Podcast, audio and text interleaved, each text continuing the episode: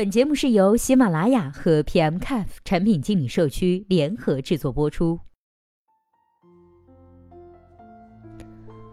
Hello，大家好，欢迎收听本期的节目。今天呢，要和大家来分享来自孙志超的“国内外的共享单车市场有何差异呢？”以 ofo 进军欧美市场为例，ofo 在发布会上呢，戴威说了三个原因。第一，现在中国企业出海的是越来越多，在部分领域引领产业的发展，这个呢已成为趋势。第二，短途代步的需求在世界上任何的城市都存在，而且量非常的大。第三，ofo 从一开始就意图做国际化的企业，甚至连中文名都不着急定。出海的第一站呢，也选择的是硅谷，在科技前沿进行业务模式的探索。很重要的一点。中国的自行车生产呢有极大的成本优势，团队执行力呢也有很强的竞争力，所以可以做到和国内同步的推进。ofo 不是人找车的逻辑，与专车不同，当密度够大时，出门就能看见车，很方便实用。这套简单粗暴的逻辑呢，几乎是放之四海而皆准的，只要在人员密度够大的城市或者是地区。所以，ofo 扩展到硅谷园区和园区之间的穿梭也是非常的适用。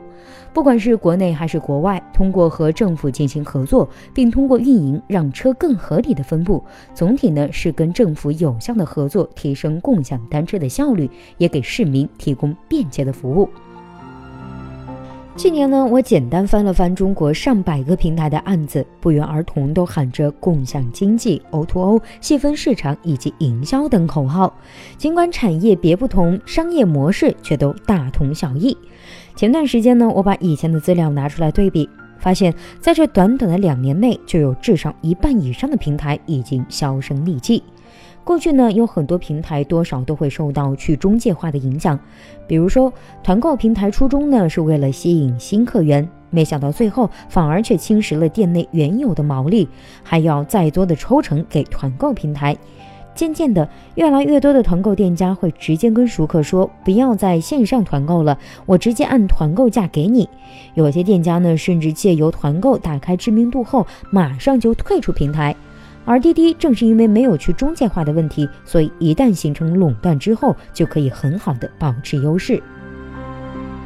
Ofo 这个项目的特殊性呢，很多人没有意识到，这是一个与中介毫无关系的业务。之前共享自行车没有做起来的原因，是因为还车的不方便性。而之所以要固定还车，在于车辆的数量太少。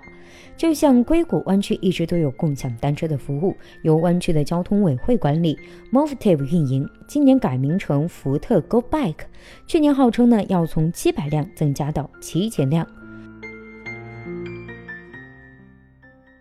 至于值不值得出海的问题，会问这个问题，甚至可以给出答案的人，都存在一个很大的盲点，就是在这些人的眼里呢，只有平台而没有整体的市场概念。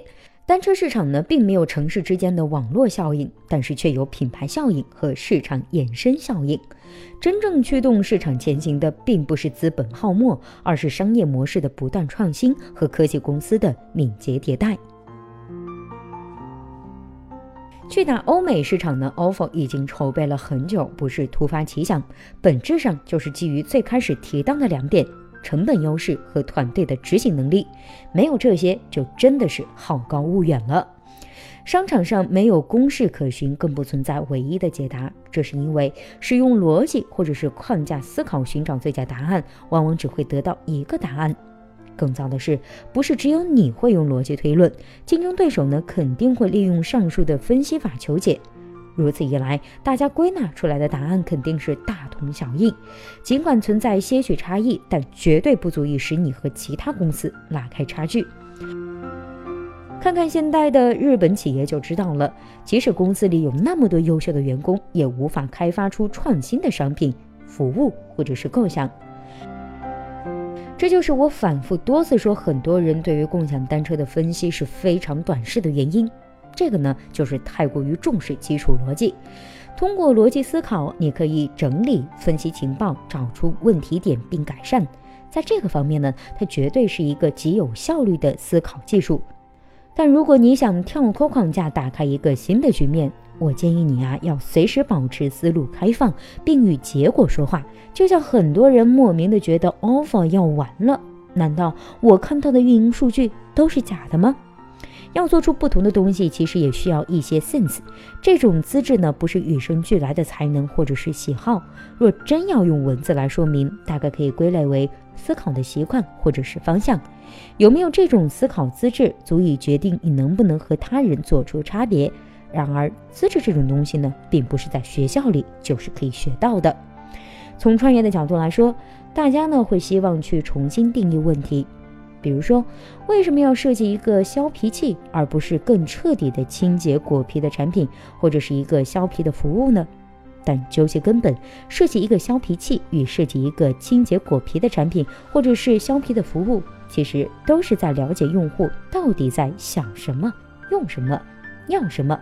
在这点上，设计什么并没有本质上的差别。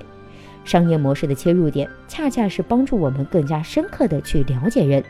大威在发布会上也提到，他在硅谷的观察和体验让他觉得单车大有可为，这一点才是至关重要的。